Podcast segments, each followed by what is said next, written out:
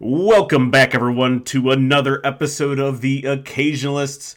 We are back from our summer break, and I am here with it's been a long time since you were last on the show, but frequent guest co-host Gregory Cherry. Greg, what's going on, man? Hey, Pagel, not much. Glad to be back. Yeah, and it has been a minute. I don't even know what year I did this last. You were on in February. Oh, right? Really? Has it only been that long ago? All right. Yeah, it was in February. But nonetheless, it's before that, prior to that, then there's a bigger gap too. So you've done like two episodes basically in like 2 years. Yeah, exactly. Yeah, that makes sense. But it's been a while. Greg, last time we had Greg on, you were regaling us with your tales of becoming a stand-up comic. And we are once again going right down your avenue and my avenue as well, as we talk about video games. Now, this is part of the series this month where we're talking about the 90s on the podcast, and not particular. We're not going to get like into details about like the 1990s necessarily. I kind of thought of this as more of the things from the 1990s that were real important to me, and kind of where my relationship has gone with them from then to now.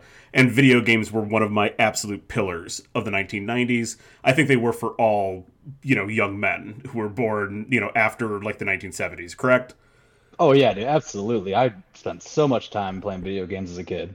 Especially as like a weird loner. As a child, like that was like this was sort of like one of my escapes. I shouldn't say a weird loner, just a weird kid in general. Video games were super important to me, so I figured. I know, Greg, I know you're a big gamer, and so I figured this would be a really good episode to have you on as we talk about our video games from our childhood and how they've evolved to now. But first, Greg, we got to start off with a little lightning round question. So here we go. Yeah. What weapon from any video game would you want to try out at least one time? Oh man, I was thinking about this, and I was like, maybe like the portal gun from Portal, so I can go around. Mm-hmm. And I was like, no, that's too small. And I just went the exact opposite way. And I was like, man, the BFG from Doom, the big fucking gun. I just want to shoot that thing out to an open field somewhere and just see it explode. 1,000%. So I put down three options here, and the first two were the portal gun, the BFG 9000. For those exact reasons, I want to see the BFG 9000 just annihilate something. Just I don't care if it's demons, if it's like vehicles, buildings, whatever. Just like blow something up. I had a feeling that's where we're gonna go, but so I'll add one to this from Turok 2, the Razor Wind. It was like frisbee with blades all over it, and you just like could throw it. It would go through things and come back to you. I really want to see that do some damage to some dinosaur mutant people or whatever. That'd be fantastic. Oh, dude, absolutely. I love how, our minds... I was like, a chubbier kid, so I wasn't very fast. So, in my head now, I'm like, portal gun, I can get to places easy. And then I'm also like... and I'm also like, but I want to blow shit up. The portal gun would be, obviously, the most fun. Yeah. It would just be fun to sort of do some of that shit, but... Yeah, I think it's so strange. I abhor violence. Warfare is terrible for humanity and obviously the people involved in it. But just maybe it is just growing up as a video gamer. I know details about weapons that I should have no idea about whatsoever. And I want to see weaponry just go off and blow shit up. I don't know what it is. Yeah, no, I totally agree with you on that. Absolutely. The amount of things I learned just from Call of Duty video games as a kid, about guns I've never seen in real life, is insane. It's insane. It's truly bizarre that I know certain things about sniper rifles. Why do I know them? Because I've played too much Call of Duty. Absolutely. Right. All right, so let's get into it. So we're going to talk about video games, and let's rewind. Obviously, I'm a little bit older than you, so this is going to be this will be more of the 2000s for you, 90s for me when we talk about this. But nonetheless, Let's rewind and talk about, video games in our childhoods. And the most important thing this is to me the most important thing when you're playing video games as a kid is your setup. Everything mm-hmm. that, the way that you're set to play video games, it says a lot about you. So let's start with you, Greg. What was your setup like when you were sitting down for a gaming sesh? Just any kind of details that you have there, go ahead and throw them out.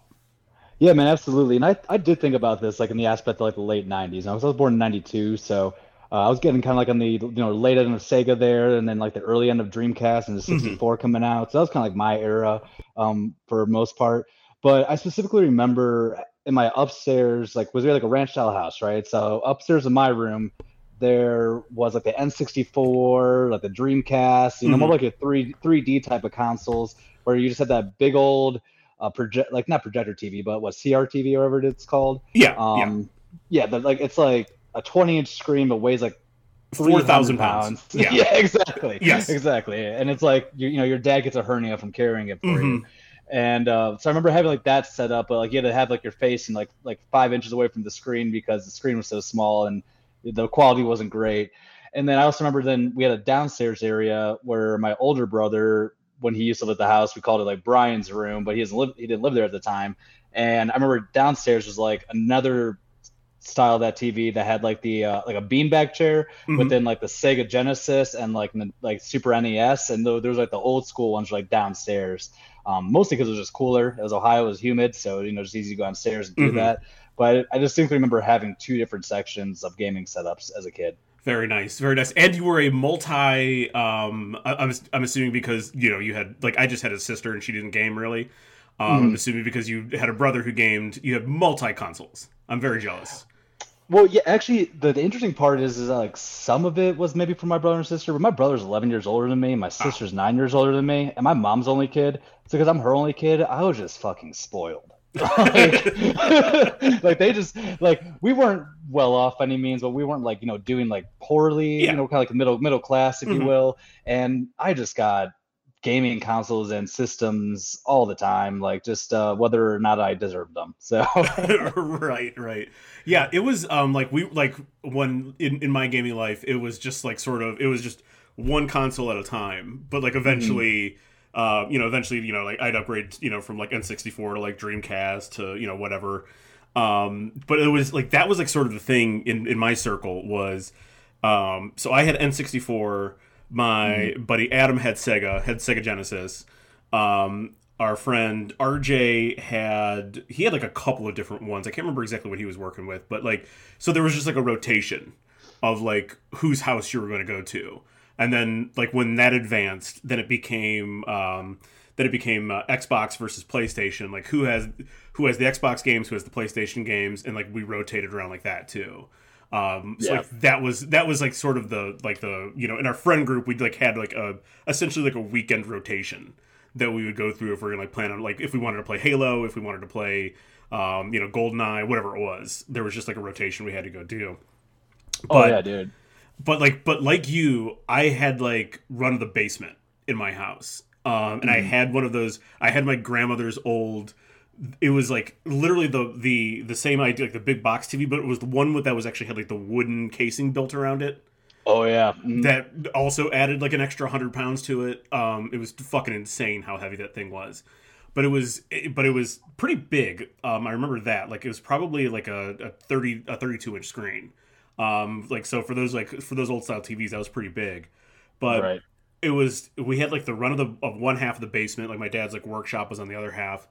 And we had that side that just to sit there and play video games. We had the console, we had the TV there, and on the other side was a refrigerator that was just filled with just take your selection of Mountain Dews. There was so much of it. I'm sure my blood when I was a teenager was just Mountain Dew at one point in time.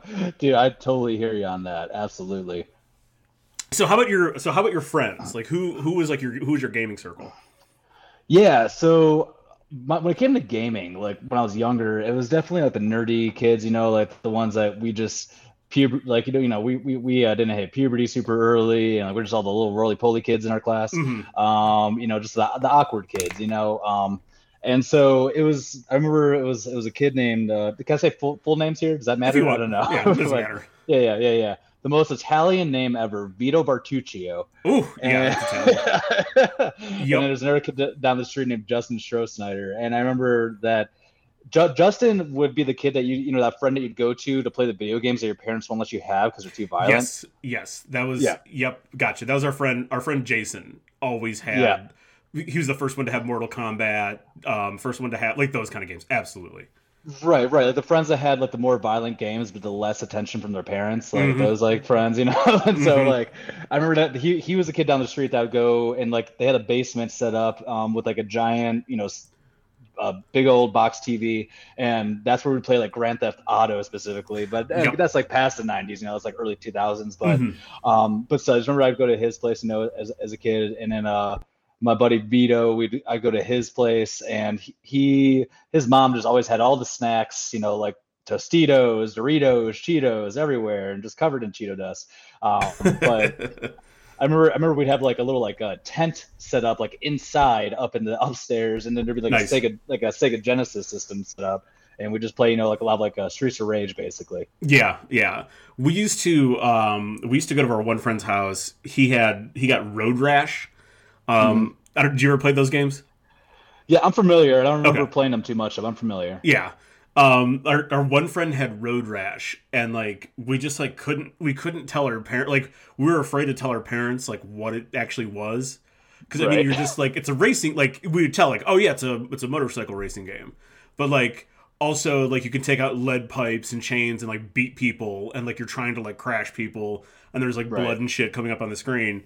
So like we were just terrified to tell our parents like what Road Rash was, which seems quaint now, like very quaint now. Yeah, absolutely, 100%. Also, it doesn't necessarily count as a friend, but dude, I remember one of the best gaming setups was going to my grandma's house. All right, so yeah, bear with me here. I guess my grandma was my friend. She was okay. No, but she had one of those giant box TVs, but it was like a 55-inch TV. So this thing stood like 5 feet tall by 5 feet wide. Right, this thing was absurd. And I remember she had like the SNES, but then she had like the attachment to it that you could put like a Game Boy game into, or a Game Boy Color game into, and it would play it on the TV. And that blew my goddamn mind every time. Oh, dude, I know. It again, like one of those things that just seems so like, now it's like, well, yeah, of course you can like cast a game or something to another screen if you want, but like back then, like the ability to plug in like a handheld into something that big was just mind blowing, absolutely mind blowing. 100%. So, what were the games in your regular rotation? Like, what were the games of choice?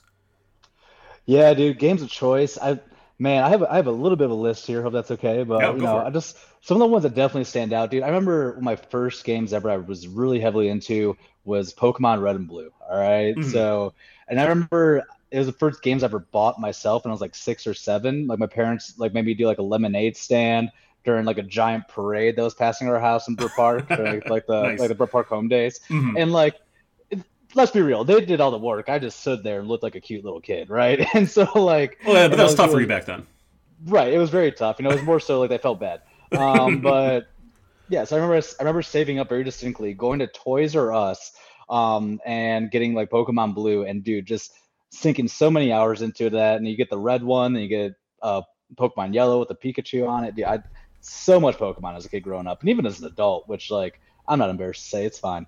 But and then lots of Sonic, you know, all the classic Sonics, like 1 through 3. This topic actually brought up a nostalgia bump for me that I forgot was in my head. But you ever played Double Dragon on the Sega Genesis? Oh yeah, absolutely. Oh, dude, so much Double Dragon, and I remember that game pissed me off, but I kept playing it because I couldn't beat it. But if I ever think of one of the bigger standouts, dude, Legend of Zelda Ocarina of Time, that was one of my first like iconic games I ever played. Oh, for sure, yeah. Super Mario 64, got that on Christmas, like the year that 64 came out with Super Mario. I was sinking so many hours into that, and it was one of those situations where, you know, it's like time to go to bed. It's like, not yet, 5 more minutes. Like, right, it's always like that. And then actually I had to look this up to see if it came out in the 90s, and they did. But my last two here I remember playing a lot in the 90s was Soul Calibur and the Dreamcast.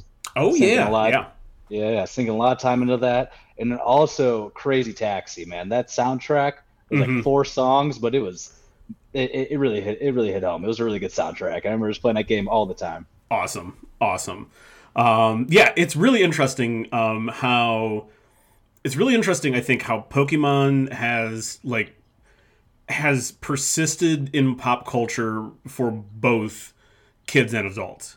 Like it's not like, it would be like, I think there are some things that would be kind of strange if you were like some gaming things that would be kind of strange if you're still into as an adult, but like Pokemon is definitely not one of them. Pretty interesting. It's pop culture power, I guess. Mm-hmm, absolutely. So, by the way, excellent rotation. Crazy Taxi was fucking awesome. I think so. Like, I kind of thought about this like in two separate ways. Like, what was I just like gaming with on my own, which was different than like when my friends, you know, we were doing stuff together. Mm-hmm. And like on my own, one of my favorite games was the original Teenage Mutant Ninja Turtles sides, like the side scroller game. Oh, yeah. One of my favorites to play. And then there was, like, the second one that was actually, like, the really boss one. It was TMNT, like, the arcade game. Like, those were, like, staples of my, like, I'm going to sit and just, like, play video games myself. Like, these are, like, my games. So, like, those were sort of, like, those are amongst a bunch of games that, like, I love to play by myself. But, like, when I was with my friends, one of our first, like, early sort of, like, you know, have the boys together, like, on a Saturday night or whatever, NFL Blitz was like one of the first ones. You know, street football, guys annihilating each other. You'd score like 100 points in a game. It was much more fun than Madden was at that point in time. You know, just to like, and it was like an advance on like stuff like Tecmo Bowl. So it was like a lot of fun to just like, you could just like, you can get through a game in like 10 minutes, basically 5 to 10 minutes. And you put in like the big head cheat code. Yep. Do all the cheat codes and stuff, and you know, it was just like it was like a fun like you know you could have like little mini tournaments and shit like that because like you get to the game so fast. So like that was like a first big one, and then like the next big one that was like the two next big ones that were really like community kind of games. Obviously, GoldenEye was the big one that I'm sure collectively between like my three best friends and I, we probably put. Like a year's worth of time into playing like multiplayer in GoldenEye and doing all that kind of shit, playing Slappers, playing Golden Gun, you know, whatever. Then later on, it would have been like in the 2000s, but like when the WrestleMania games, the WWF games. Oh man, yeah, absolutely. Those were so much fun. I don't think I have like an interest in playing a current wrestling game because I'm sure that they're less fun than that one. Than like WWF 2000 or whatever, you know, whatever it was. WrestleMania 2000 is what I'm thinking of very particular. Where like you had like The Rock, you had Stone Cold, and like we used to play that game to death every weekend. That was like the sort of the last video game that really was like a community video game until we advanced with like Halo and stuff. That was like the last one for us. Mm-hmm. Yeah, dude, I remember playing, I think a very vividly, man, you keep unlocking all these memories for me, but MCW, NWO Revenge. Oh, yes. Specifically, and then, like, I remember you get, like, a stop sign from the crowd, just you get handed a stop sign, you're like, all right, I don't know where this came from, and you just hit somebody in the face, and then it's like the crowd gasped, and they start bleeding out the face, and they slowly fall, like, that game was so more violent than I think my parents were anticipating when they bought it for me, but... Oh, for sure. I remember, like... Looking back on it now, both WrestleMania and the WCW, like, or you know, the Nitro video game, like looking back on it now, like I really think that I like me and my friends were a little bit closer to being psychopaths than we ever like to admit, because like we would get like the stop sign or like the chairs and just like violently beat like whoever. We'd always like pick a wrestler that we just fucking hated. And, you know, be it a heel or a face or whatever, we would just pick someone we hated, like, turn the rules off, and we would just, like, beat these people to death, like, outside of the ring with, like, objects. And then we would just stay in the ring and see how long it took them to get up. And, like, one time, like, I can't remember who it was, but I hit someone with a chair so many times that, like, I think, like, we caused the game to fritz out a little bit because, like, he was just lying in the corner, like, shaking for, like, literally 8 straight minutes.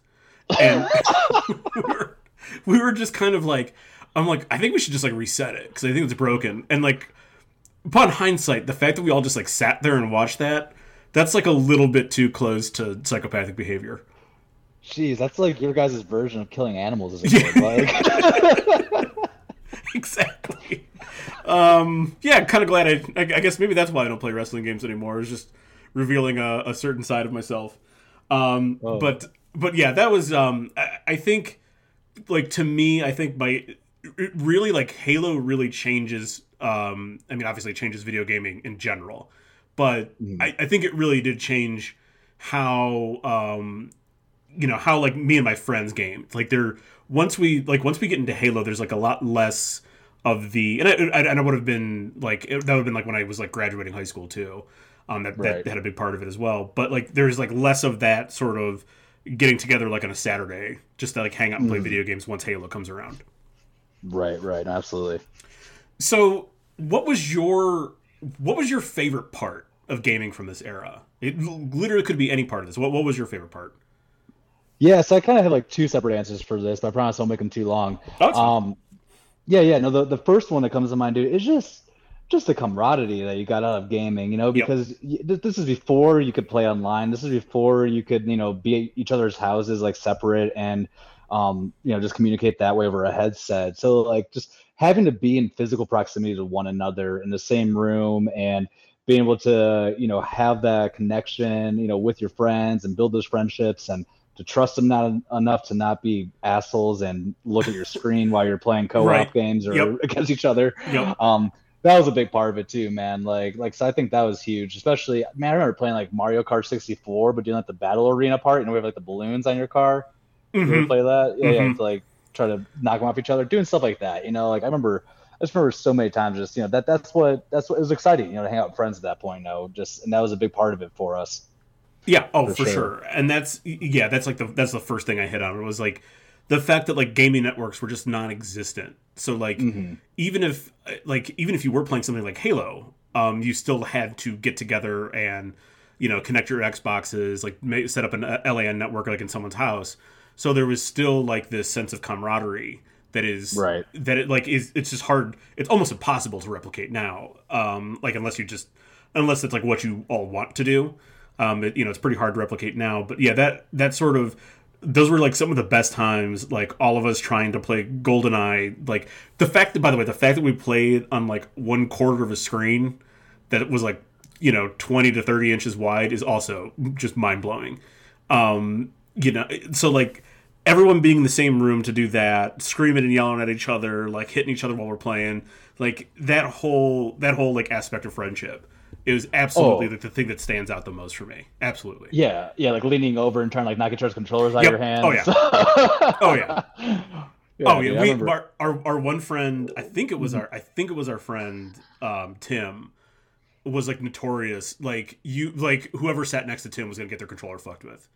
Because that was just immediately as soon as he was losing something, like, you know, whether it was like a racing game or GoldenEye or something, that was his go-to. Or he was really good at like the quick. He was taller kid, so he would just like stretch his leg out and like with his like foot just like unplug controllers and shit. Dude, that's some next level stuff. Yeah, so like that was Tim's move, like 100%. He was that dude. Oh man, that's awesome.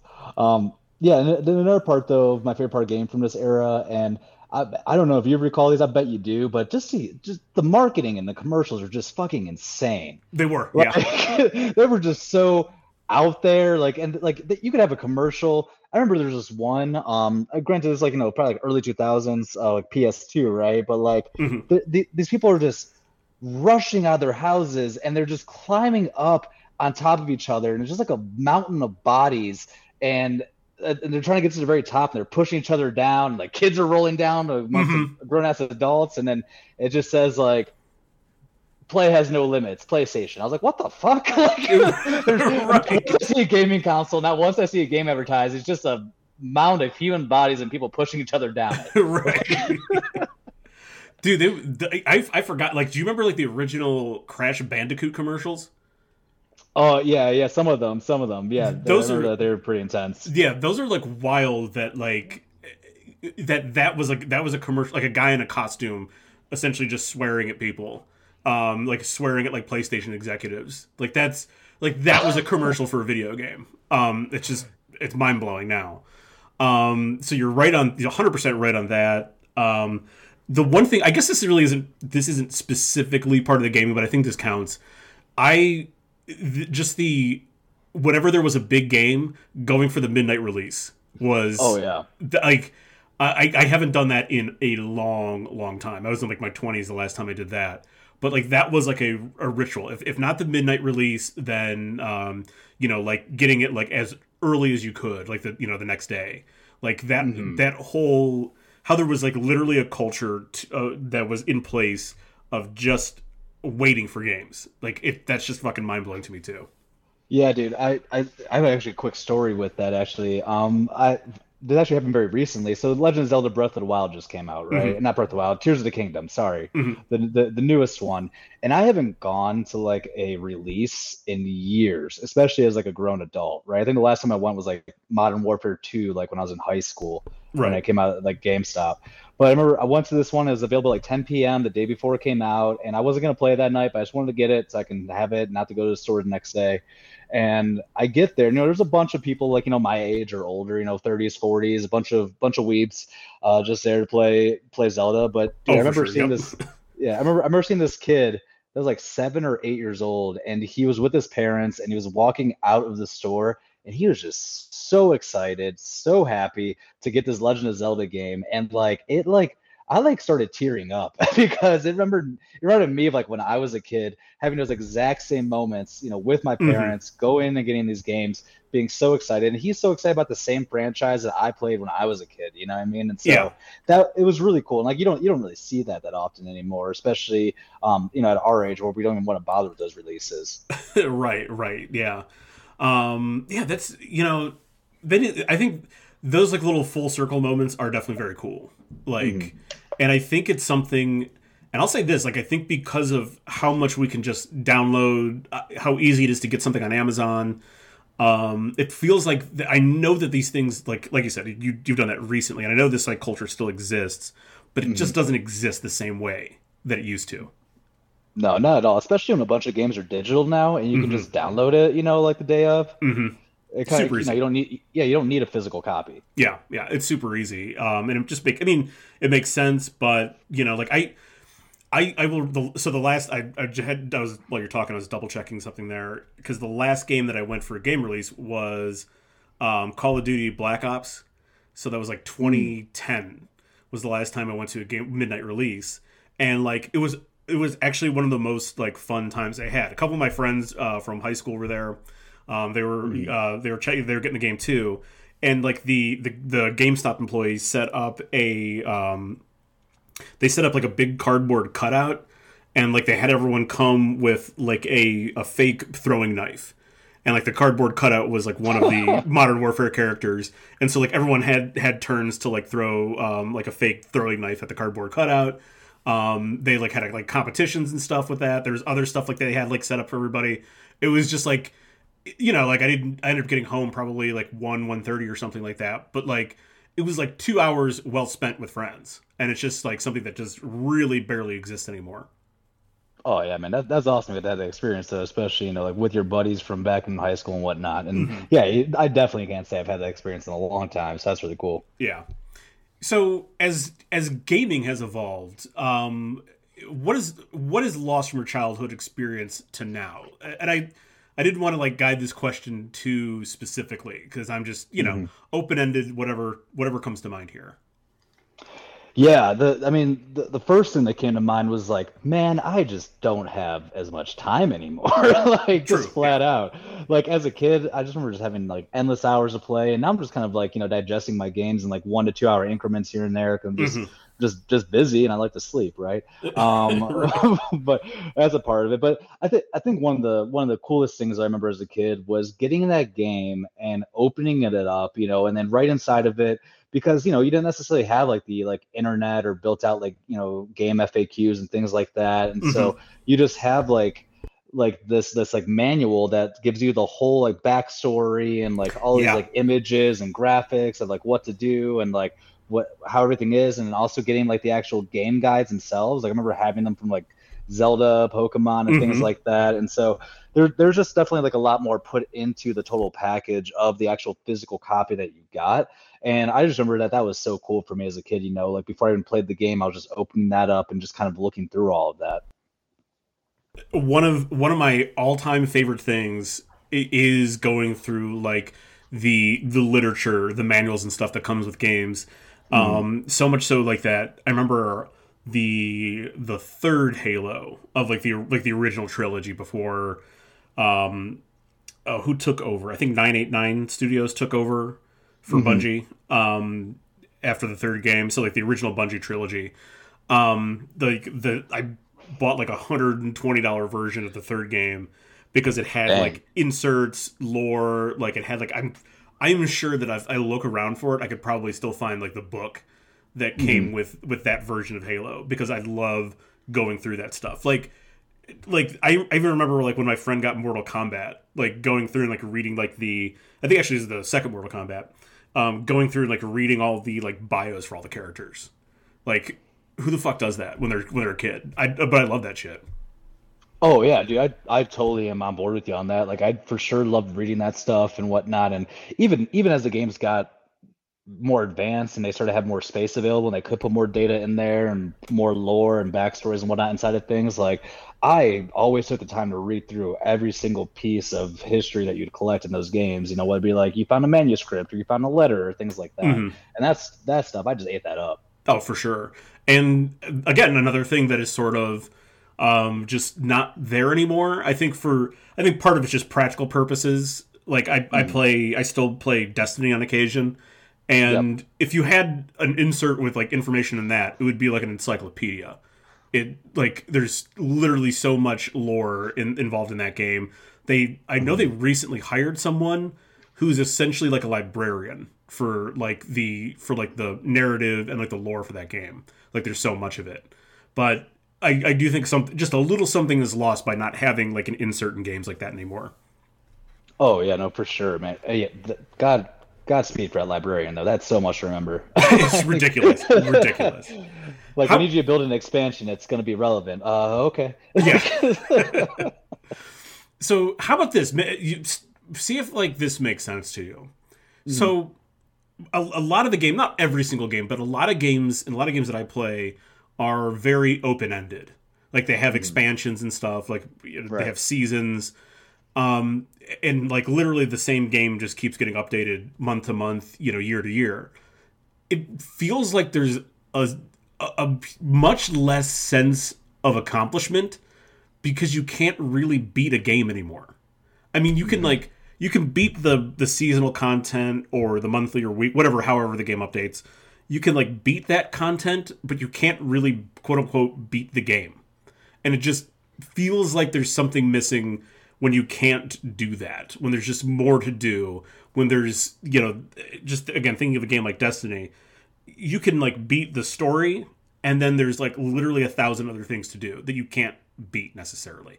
So it just feels like you're kind of missing a certain sense of accomplishment. Mm. Yeah, no, I mean, that totally makes sense. I mean, like, for instance, I remember, like, you know, rolling credits on things, you know, like, Ocarina of Time, Majora's Mask, like the Zelda games, things like that, and like you roll the credits, and they have all these like cool little like cutscenes that happen alongside the credits, and like just background animations, things like that, and you just sit there and you watch it all because you're like, oh, great, I'm done, I did it, and then now I'm gonna go back through, maybe like you know in a few months, and play it again. Like for some reason that those games I was a lot more likely to return back to because of the fact that I hit the end game and I was like, all right, I'm gonna start it again. And but now with games too, I mean, yeah, you're right. Like there's, you hit the end credits and then sometimes you're like, oh, there's like 20 hours of post game here. Like, you know, that I can do, or, which is fun, you know, for sure. But yeah, I guess I never really thought about that too much. You do bring up a good point with that, that there's sometimes not quite a finality with it, especially with you beat a game and you know, you've done everything main story wise, side quest wise, etc. But then you, for instance, like, you know, I have a PlayStation 5, there's all these achievements that you see that you haven't beat or all these trophies you haven't collected, quote unquote, you know, for making these accomplishments. And it does kind of give like a 95% completed feeling in your heart because you're like, well, I beat the game, but there's all these things that it says I still haven't done, but I'm not going to fucking do them. Right. Some of the trophies and things for certain games are insane. It's like just thinking about like some of the trophies that you get for like if you were to complete Destiny completely, like some of the things you have to do are like, oh, don't die on the hardest difficulty in a 4-hour raid. Like I'm never going to do it. I'm 100% never going to do that because I can't. Also, I don't have the time to like spend 4 hours doing one part of a video game. So it just it is sort of like this weird like little like reminder like sitting in front of you like when you log into your PlayStation. It's just like, ooh, haven't quite beaten this yet. So you know, it's just like whatever. Yeah, no, absolutely. Like it's just it's so ridiculous. Especially some achievements or trophies are like, hey, did you do this? Nope. Well, you have to play the game all over again because you missed your only chance to get this. Yep. And you're like, that was at like the 40-hour mark. I'm not going to fucking do this again. Right. Exactly. Exactly. I will say though, like I, you know, going back, like thinking about like Halo, that was one game where I literally went back and beat it on every single level of difficulty simply because like it like I just enjoyed it so much. But I enjoyed, I got that feeling of accomplishment from it. And I just, like, wanted to, like, go, like, all right, you beat it on easy, you beat it on, I forgot, like, what there are, like, 4 settings. Like, I know the last setting in Halo was, like, Insanity. And, like, right. Once you beat it on Insanity, it's just, like, holy, like, it literally, you get to the end game, and it's just, like, oh, my God, I can't believe I just did that. Like, it's, again, like, it's just a lot of games, especially the live service games, there's not really even, like, difficulties anymore.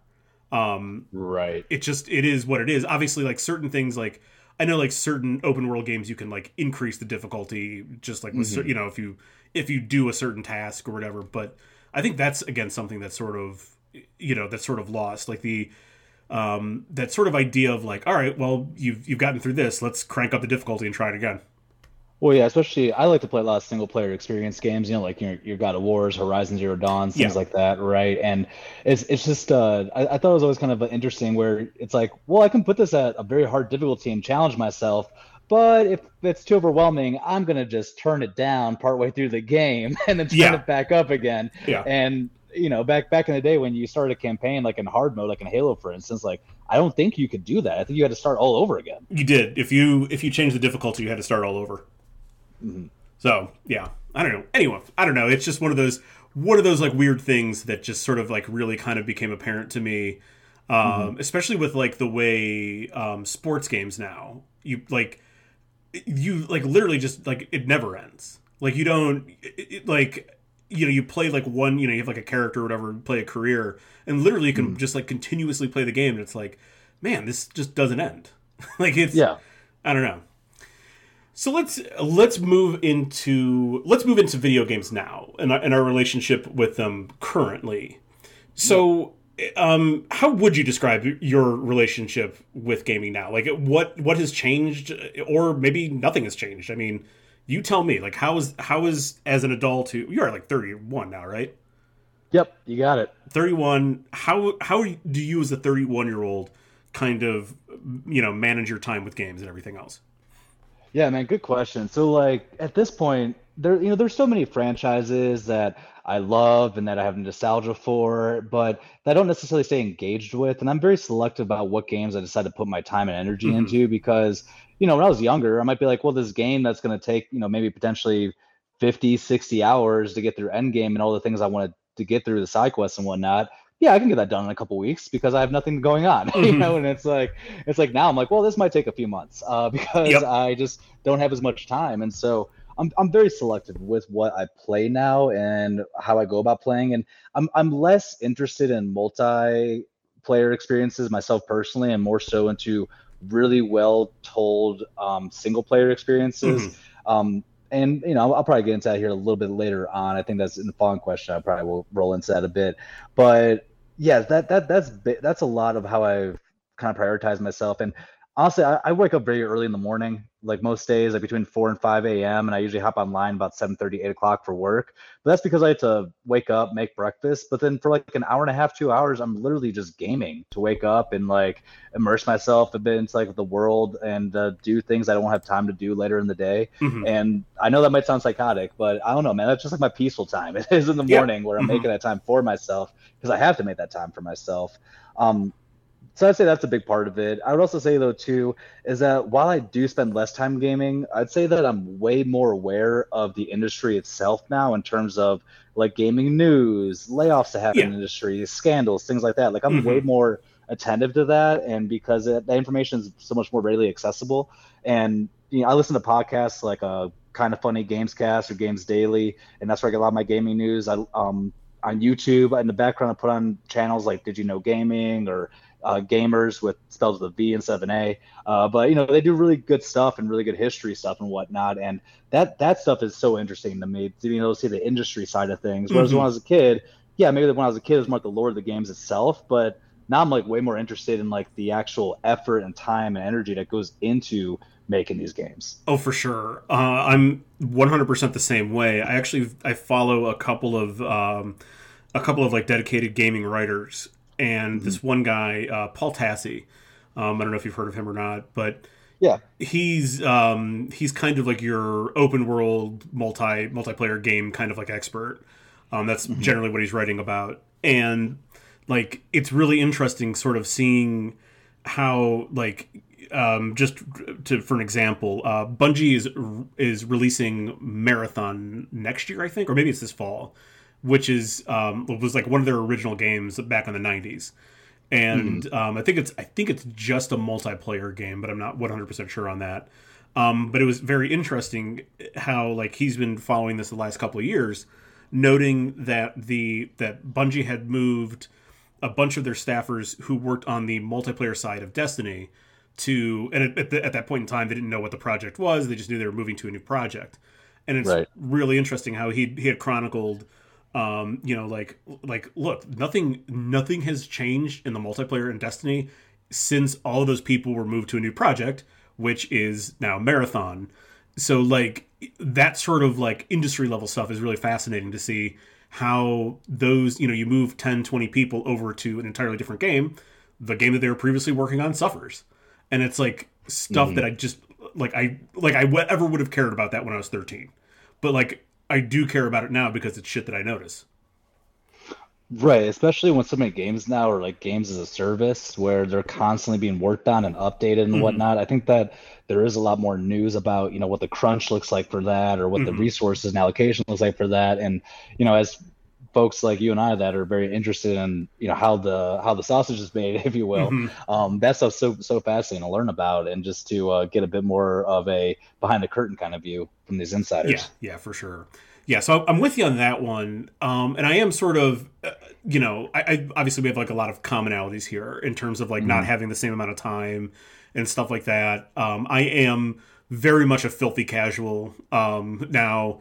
Like I just like you said, like I just don't have the same kind of time to sit and like I miss entire like weeks, events and stuff that are happening in games because I just like I have to like make money now. So like as it turns out, that's very important to do. Didn't really care when I was 12 or 13, but like there's just like I just have like a lot of stuff to do. I have to make time for other stuff like going to the gym. Other mental health priority things like that, just like supersede gaming. So like I am very much a filthy casual in that regard. And like you, I used to, there was a point in time where I'd probably buy 6 to 7 games a year, maybe. That might have been like top end. But I think I now buy, I actually, not including like expansions and stuff, I probably buy 1 or 2 games every more like 16 to 18 months.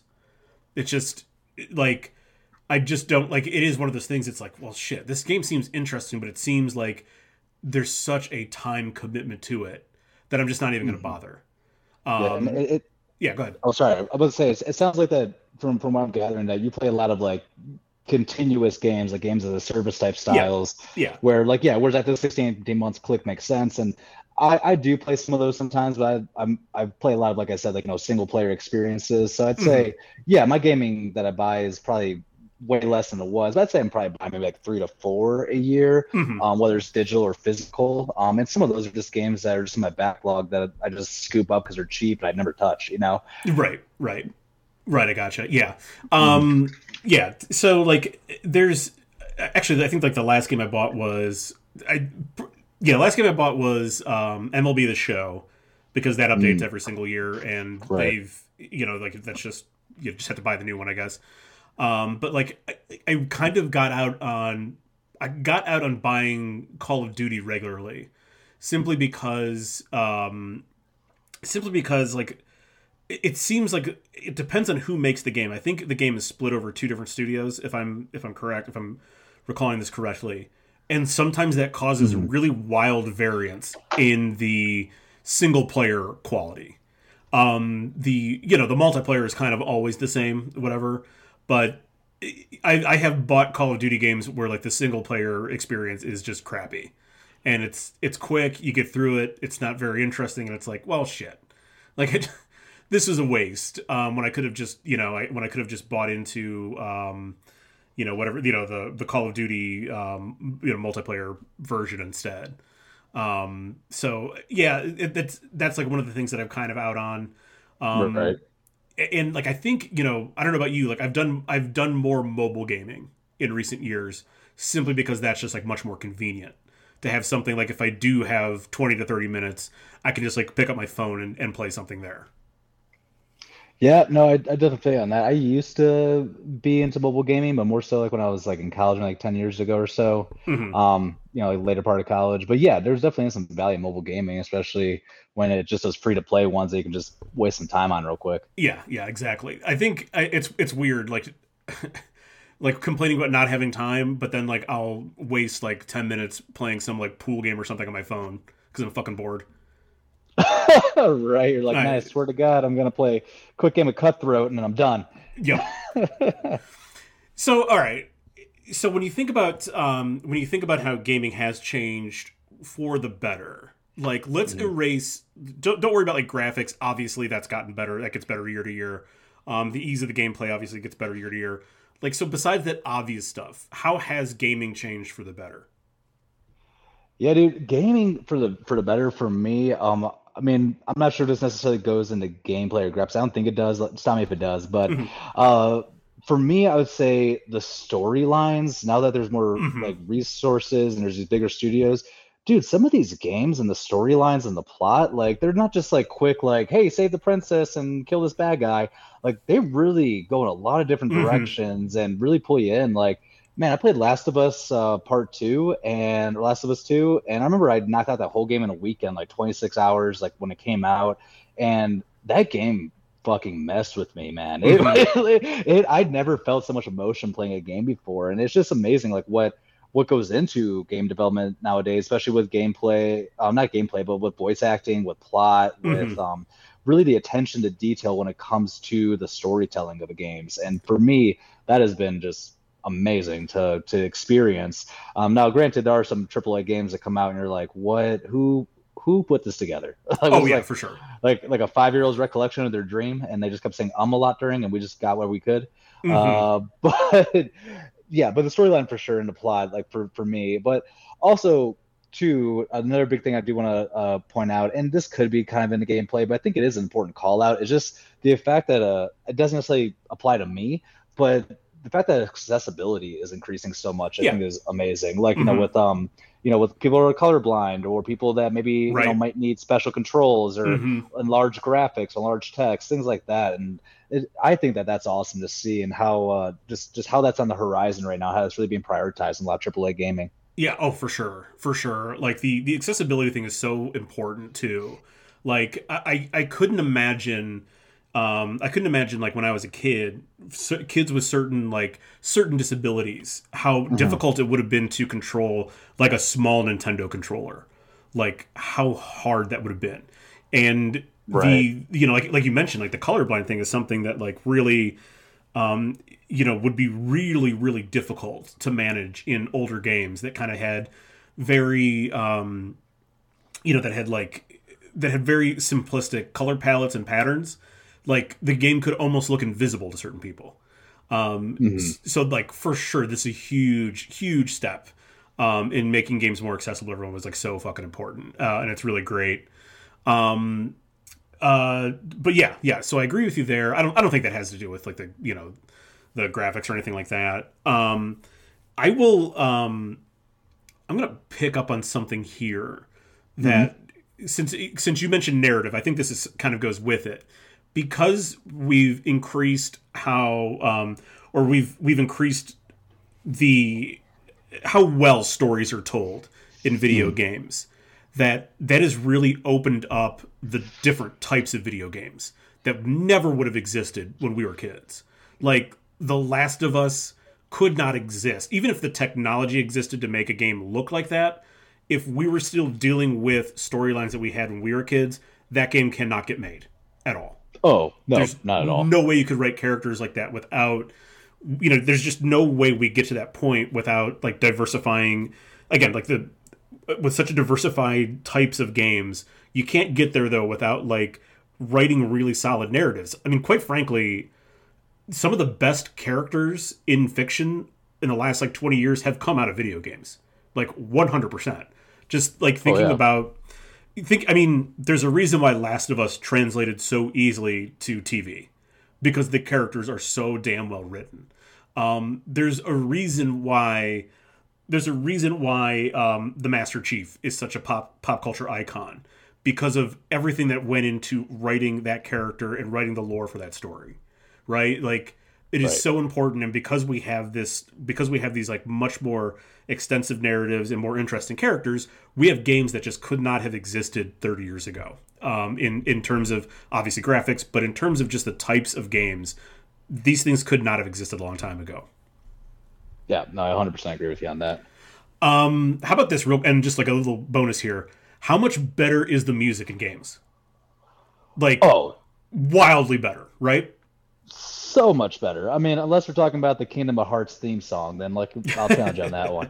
No, but yeah, so widely better. I mean, I think that just comes, you know, with studios getting bigger, and they'll have more licensing options though too. But also the fact, you know, that it's not just 8-bit beep boop bop boop like for, you know, for like a Super Mario level. But yeah, the gaming voice soundtracks and just music in general. I mean, people are creating orchestral music for games, you know, like God of War, for instance. Mm-hmm. Like I played God of War Ragnarok, and dude, the soundtrack in that for a lot of the scenes and like environments is just so amazing. Yeah, it's actual like composed music, as if it was being made for a movie, which is just like fantastic. Like and it's, you know, obviously like in some games it's, you know, it's like thinking like a Madden or something like that. You get like an actual soundtrack with like different tracks or whatever, but like. Right. So, I mean, that's obviously a step up, but definitely I'm thinking more, like you said, like with God of War Ragnarok, you know, the music in Destiny, the music from Halo. One of, like, I mean, it's actual music. And, like, one of my favorites currently, this has, like, become, like, a lifting staple for me, is the Doom Eternal soundtrack. It is fucking intense, and, you know, it's... Because it's like, you know, because it's video game music, it's lyricless, but it has like, and the songs are longer, and they have kind of like a natural like up-tempo, down-tempo that fits a workout really well. Mm-hmm. And just like, I'm thinking about that, I'm like, could you imagine trying to like lift to the Tecmo Bowl soundtrack playing in the background? No, not at all. You know what I mean? Like, there's just no fucking way. Yeah, and you do bring up a good point. Yeah, dude. Hey, Doom 2016, when I picked that up because I was like on super sale on digital, I was like, what the fuck? Like, the music plays so well with the action and the shooting, and then Doom Eternal especially as well. But related to that, have you ever heard of a game called Metal Hellsinger? I have not. Okay, so it's on like, you know, your modern consoles. It came out on September 15th of last year. I'm just looking at it here, which is why I know. But it came out last year in 2022, and it's a Doom Eternal style game that has heavy metal tracks over it, and you have to shoot in rhythm to the music. Okay, that actually sounds pretty awesome. Dude, it's so fucking cool. Like, I would highly recommend it. I don't think it's that expensive or that pricey, especially because it's been out for a minute and it's an independent studio. But yeah, it's called Metal Hellsinger, and it's like a Doom style game, but it's like a rhythm based shooting game. That is pretty fucking cool, actually. I like that a lot. Yep. That's awesome. Mm-hmm. So, do you think anything has changed for the worse in gaming? Yeah, man, like these games that come out, I don't buy games day one anymore. Like I never very rarely buy a game day one unless it's like a franchise that I absolutely trust, you know, like a Last of Us or like the Spider-Man games by Insomniac or God of War, you know, like, but I'm so hesitant to buy games that come out day one, especially when it's a new game that doesn't have any previous franchise history or studio affiliation. That's just, you know, a studio that's just putting out a game just because you get the game and you don't know if it's going to be broken or not. I mean, like, for instance, I'm so glad I want to play the game. I never played Cyberpunk, but I'm so glad I didn't get into Cyberpunk hype when it came out, because that was a fucking nightmare for everyone involved. And I know that was a weird transition between the last gen and the current gen consoles, you know, and that's why they were having issues. That's part of it, yeah. Yeah, but still, like you can't trust it by game day one anymore, because you don't know how it's going to do. And I rely so heavily on reviews nowadays anyways, and I would hate to get burned by a game that I paid $60 nowadays, $70 for at the new price point, you know? Yep. It's so kind of circling back to like the industry level stuff. Like it's very obvious that most games are, shouldn't say most, but a lot of games, especially with these sort of highly anticipated titles, they're coming out and they're broken. They are not finished. They're not ready for, like, I mean, they are, and we're talking they're like months away from truly being ready to get to market. And but they, you know, obviously they want to get it out fast as they can, because then they have to start selling you expansions. The microtransactions, I don't even want to get into microtransactions, because that's changed gaming way for the worse. We get into that, but actually we might. So many games just ship broken, and like basically it's almost like, God damn it, did someone test this before you fucking packaged it and sent it out for sale? It's insane. You're right. The Cyberpunk thing is one of the perfect examples. There was another one called Anthem. I don't know if you're familiar with that one. I remember that one. Yeah, that game was broken right away, and I believe in the course. I think this year they're going to take its like online servers down. So like that game effectively is born and died in like under 3 years, which is insane. Yeah, and that game was so hyped, and I remember everyone being so excited about it, and it was one of the biggest flops of like the current gen. Mm-hmm. Yeah, that one's rough. Yeah, very rough. You know, and like, you know, and you do kind of feel bad for the people that are involved in making it, because you know that if these people programming and designing these games had their way, these things would come out with much longer windows of time in between each expansion, each new game. You know, it would take much longer to get these things out. Oh, absolutely. And I don't blame the developers when things like that happen by any means, because they're doing their job to get the game out, you know, but it's not their call when the game comes out. They can put in their input and say, hey, the game's not ready. But, you know, when it comes to, you know, putting your foot to the pedal and they have to get it out the door, I feel bad for them when their name's attached to something that they know is just a half-finished product. Yep.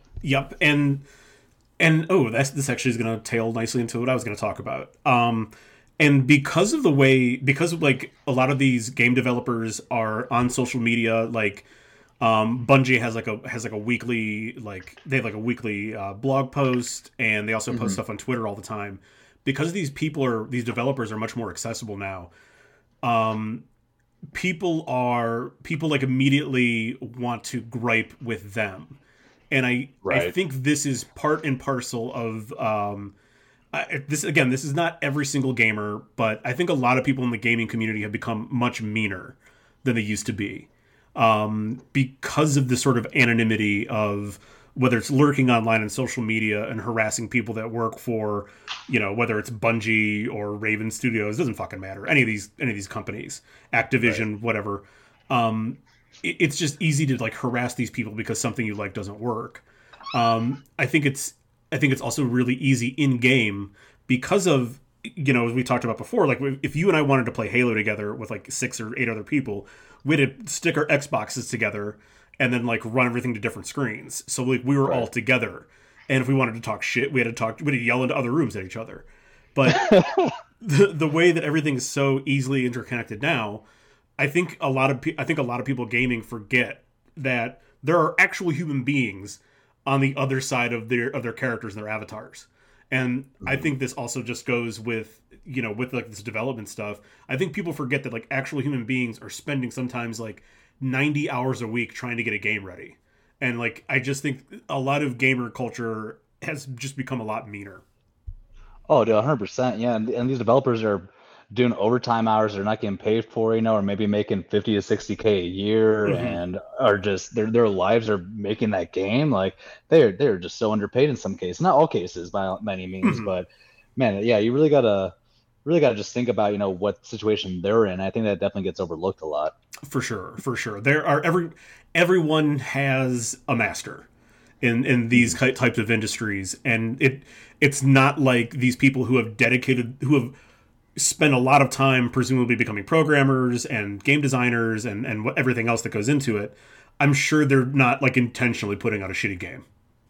Oh yeah, no, they're definitely not. And sometimes they're forced to use in-house gaming engines that they don't want to use because they're inferior. Like I remember hearing stories of like Blizzard, for instance, making people use their in-house gaming engine, which I forgot what it's called. It's like Frost or something like that. Yeah. But and they're like, no, we want to use the Unreal engine because Unreal that's superior. Runs all types of shit because it's right, way better. Right.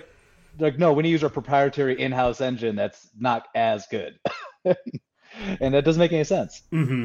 Mm-hmm. It's nuts.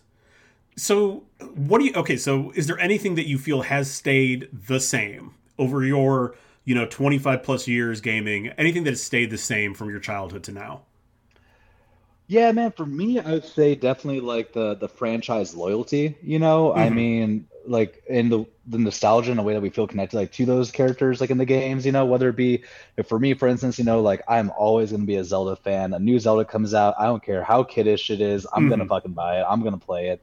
And that's because the nostalgia is always there for me. And like, and I definitely have that franchise loyalty. Right. And, the excitement's still there for me when I enjoy getting a game that comes out, as a new release, as a follow up. And that's something that's just always going to be similar for me when it comes to things, and being able to have actually disposable income to buy those things is nice though too. Very true. But I'd say that like the same way that I felt watching like a polygonal like 3D game that by nowadays standards is terrible graphics, but back then was mind blowing. And having those same like amazement moments, like I still have those amazement moments now, with new technology, and it very much so makes me feel like a kid at times because I'm still having those same like wow moments, I did when I was a kid, or those like same like holy shit, I can't believe they did this. So whether the technology is better now, like I mean, definitely is, but compared to back then, I'm still having those moments I did as a kid where it's able to take me away to a different place and able to.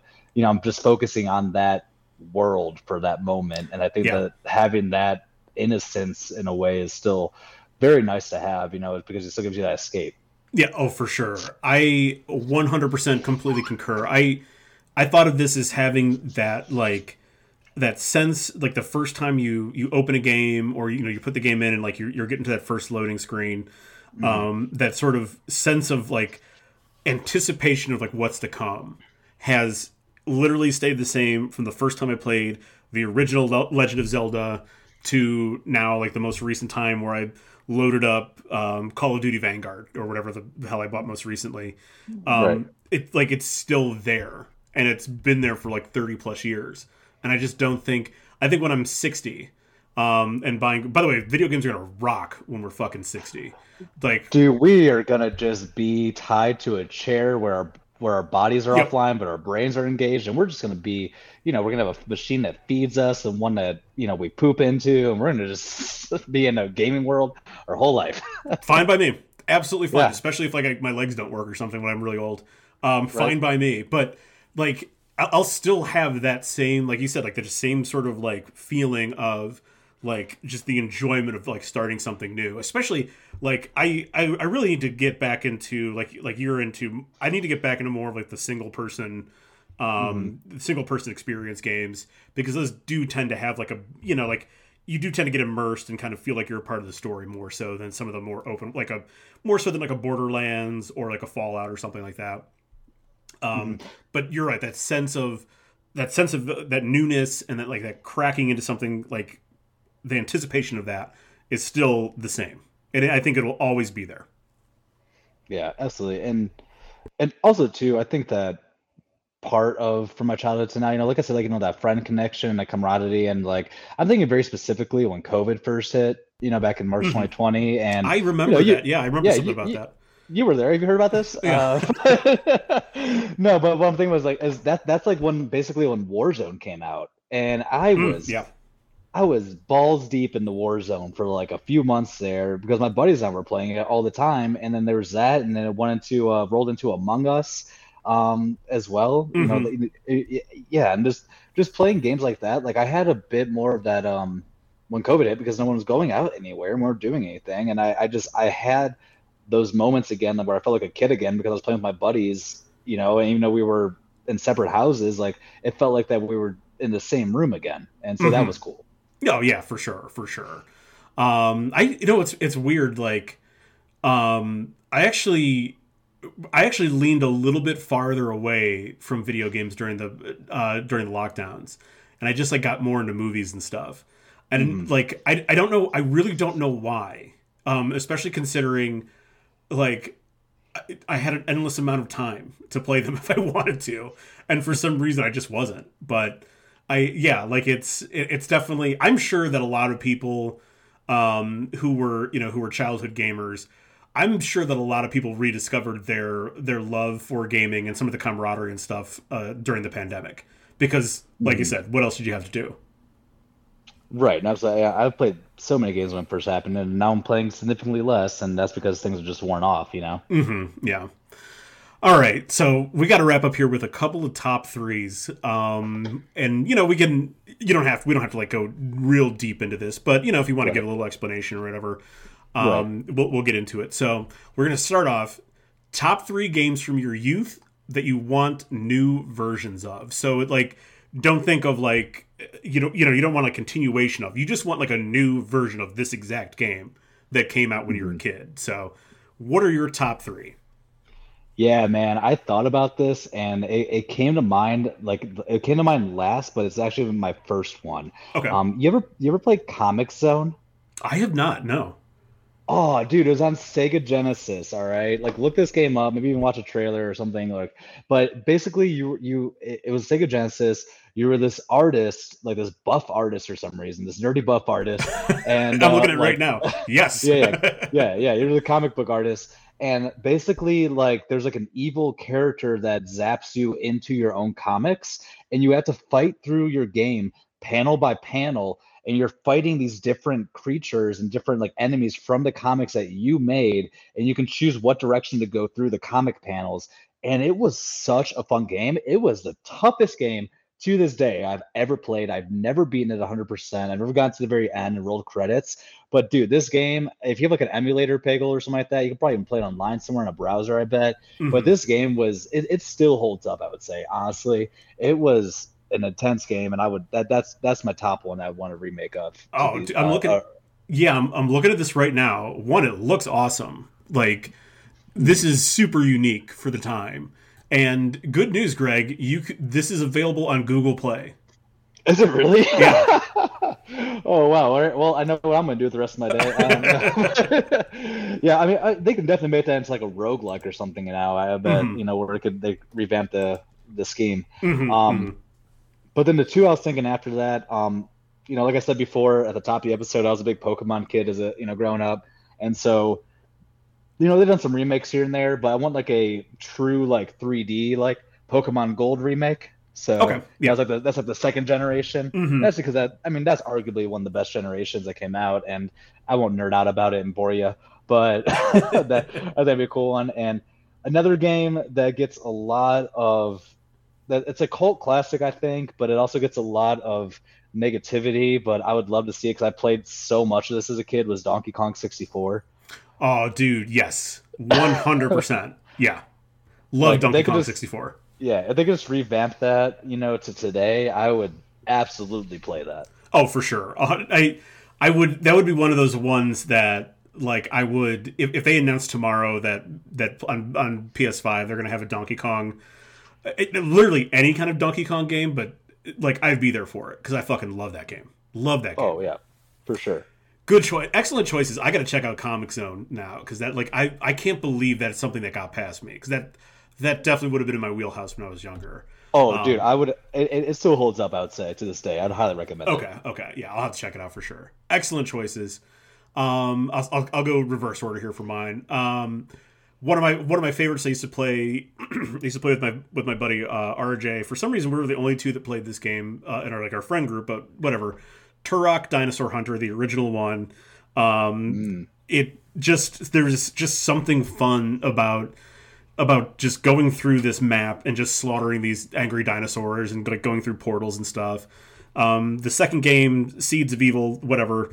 I just thinking about like the simple fun of this game with advanced graphics and advanced gameplay now would just be a lot of fun.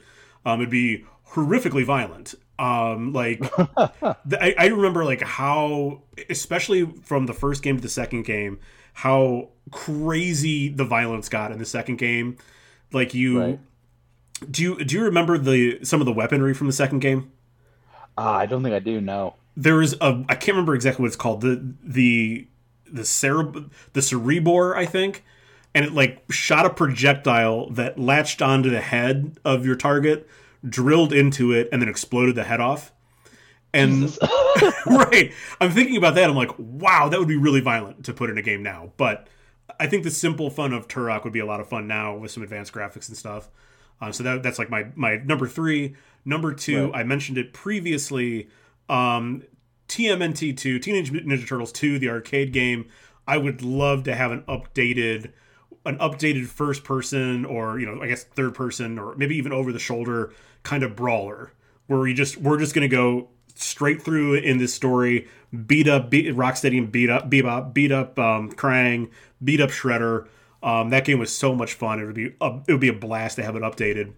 And then as we've mentioned a couple of times, I would love to play, essentially, if you could take the world and like the way that they've updated the way that Destiny is made, and then port Ocarina of Time into that game, I would probably spend my entire life playing that game. I would quit my job and just play an advanced Ocarina of Time. That'd be if they beefed that up and made it like more open world and just. Yeah, that'd be pretty cool. That'd be really cool. That still stands as maybe it's in my top three games of all time. Period. Ocarina of Time. Like I would, it's one of those things. Like I'm like, should I? I think my parents have my old N64, and it's like one of those like, should I like go see it? I'm sure that game still works. Those cartridges are like bulletproof, basically. I'm like just kind of like maybe I should like go play that game again and find it. But yeah, Ocarina of Time, like it's easily like in my top three games. Oh yeah, absolutely. And just quick side note: have you heard of the Teenage Mutant Ninja Turtles Cowabunga Collection? I have not. No. Oh, dude, it came out like not too long ago, but a Cowabunga Collection that has like 10 or 11 of like the Teenage Mutant Ninja Turtle games on it. Oh no shit! And it's like $30. And they're like. Kind of like rezzed up a little bit, I think, for current day consoles, but you might want to check that out. Oh, for sure. Yeah, I'm looking at it right now. Yeah, it actually came out last year, so yeah. Oh, for sure. Yeah, Teenage Mutant Ninja Turtles. I was a little bit too big of a fan when I was a kid. Let's just put it that way. No, that's fair. Dude, I was going through a bunch of like my old wrestling action figures when I was home, and for some reason in there was the Triceratops from Teenage Mutant Ninja Turtles. Oh, nice. The orange one, you know what I'm talking about? Mm-hmm. I don't know what his name was, but I had to look it up. I was like, man, where did this come from? It was like missing a tail and everything, but yeah, man, good times. All right, so now how about top three games you think you'll still be playing 20 years from now? Yeah, good question. So when I thought about this one, for me, it was like, I don't know if I'm actually even playing like the actual title game, 20 years from now, but I can definitely think of like franchises I still like to see 20 years from now that I still want to be playing.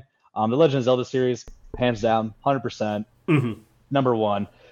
I mean, if they never made another one, I would probably play the current one, Tears of the Kingdom, again in the future, because dude, that game is so insane, Bagel. I've been putting so much time into that. People have been putting 200 hours into that and still not completed everything. And it's not even like a continuous, service game. It's just a single player open world game. There's so much to do. It's so ridiculous. But jeez. That game for sure. I love to see the God of War series keep going. 20 years from now, I'd definitely keep going on that for sure. But also one in here to kind of put in its own category. I would like to see more like roguelike RPGs like Hades, for instance, 20 years from now. You ever heard of Hades? I feel like I'm going to Google it now. I feel like I have. Like, that sounds familiar. So, but keep going. It's honestly one of the best games I've ever played in my whole life. And it was created by oh, man, who was it created by? It was, anyways, that doesn't matter. I'm looking at it. I'm not familiar with this game, but I have seen this game before. Yeah. Yeah, just roguelike RPGs, man. Like, they're just so easy to play. Just, like, quick. You pick them up, and they're just in the background. And for me, I definitely want to keep up with stuff like that in the future when it comes to games like that I can just sink some quick time into, 30 minutes, 20 minutes at a time, put down, and then continue on with my day. Because, if I don't have time now, I don't think I'm going to have a lot of time 20 years from now either. So, probably not. I mean, who knows? By then, maybe an EMP is going to take out all of North America anyways. You won't have to worry about games. It's a good point. But... I was going to say, I probably should have put that caveat in this question, assuming that society doesn't collapse. Right, before then. Yeah. No, good call though. Yeah. I think Legend of Zelda is like, you're safe. Like, they're going to keep making those until whatever's left of Nintendo in 20 years goes out of business completely. Right. So you're safe on that one.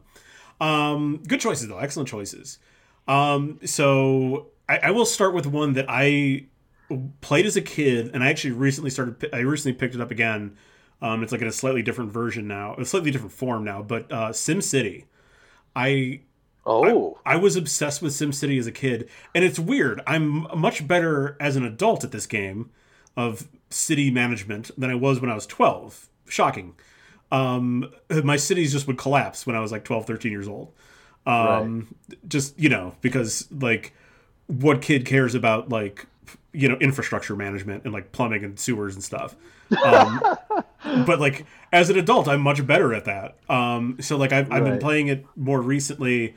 I just bring it up on my iPad and play when I do have like some idle time. It doesn't take up too much of my attention. Like you can literally play it like once or twice a day and like keep up with it. Right. So I'm sure I'll still be playing that in some form 20 years from now. So SimCity, start there. I'll just say in general, I'll probably always play some kind of sports simulation game, be it Madden, NBA 2K, the show, whatever. Those are like really convenient games in terms of like there's online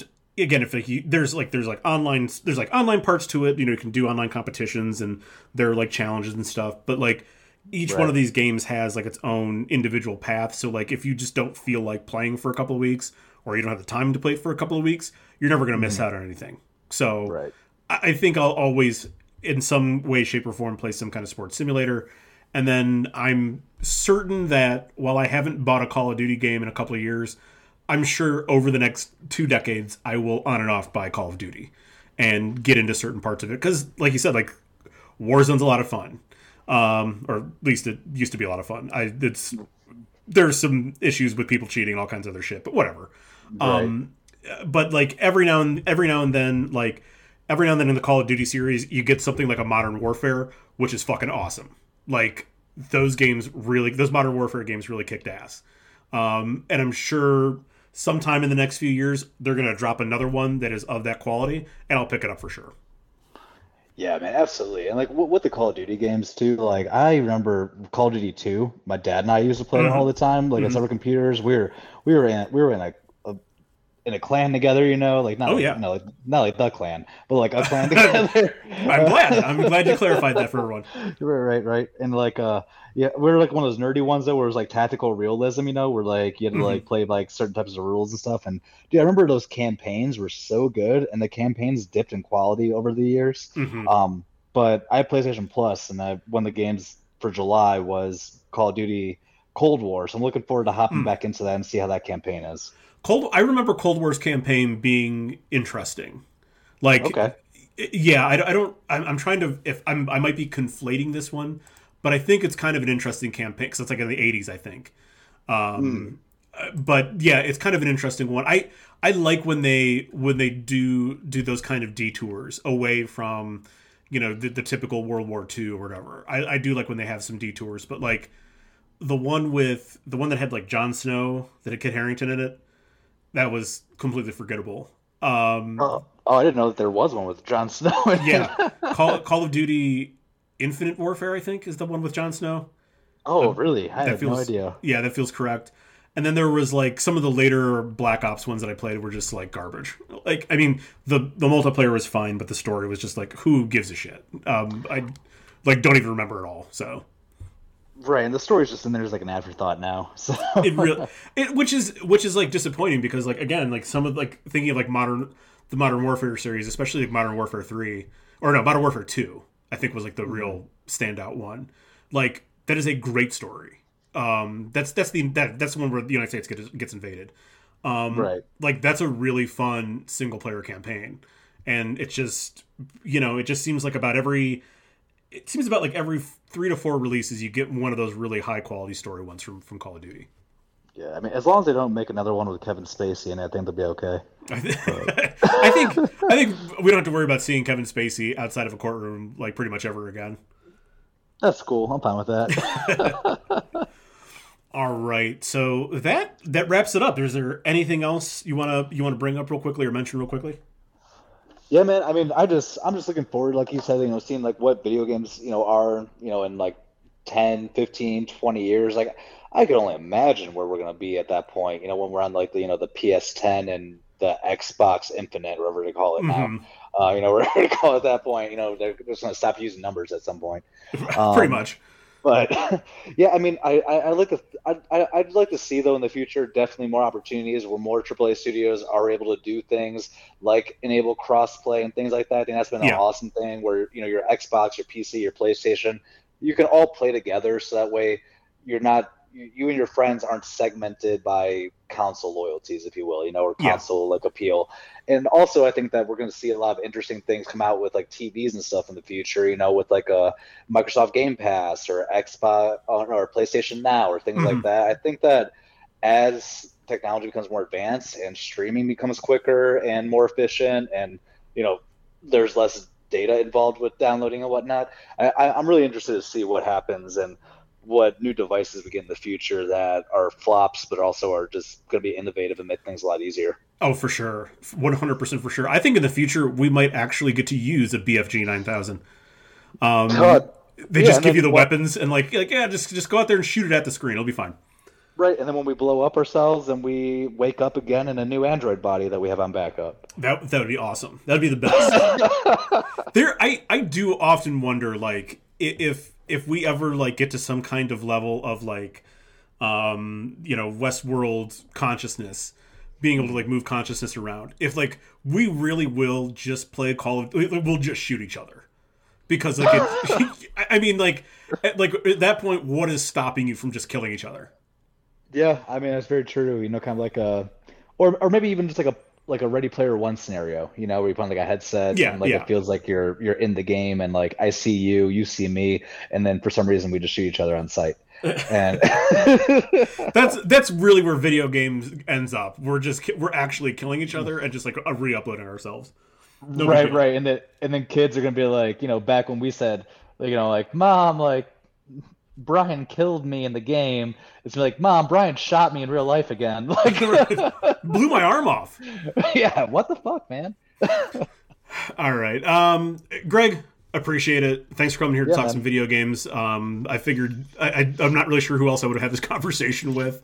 There's a lot of, like, I mean, really, I'm one of my, you know, like, really one of my, me, you, I know Jones still games. But, like, a lot of people in my friend group don't game anymore because, like, I don't know, they have kids or some bullshit. That kind of eats up time. So thank you for coming on and having this conversation. This was a lot of fun. Yeah, man, of course. Thanks for having me, and appreciate you bringing me on. And I'm not gonna lie, like, you unlocked a lot of nostalgia corners in my head that I forgot were there. So this has been cool to kind of revisit. Oh, for sure, for sure. So that does it for this episode. We'll be back next week. We'll be back next week, where we're going to be talking about 1990 sitcoms with Rob Nugent. So that'll be a fun one. Appreciate you guys listening, downloading, and we will catch you next time.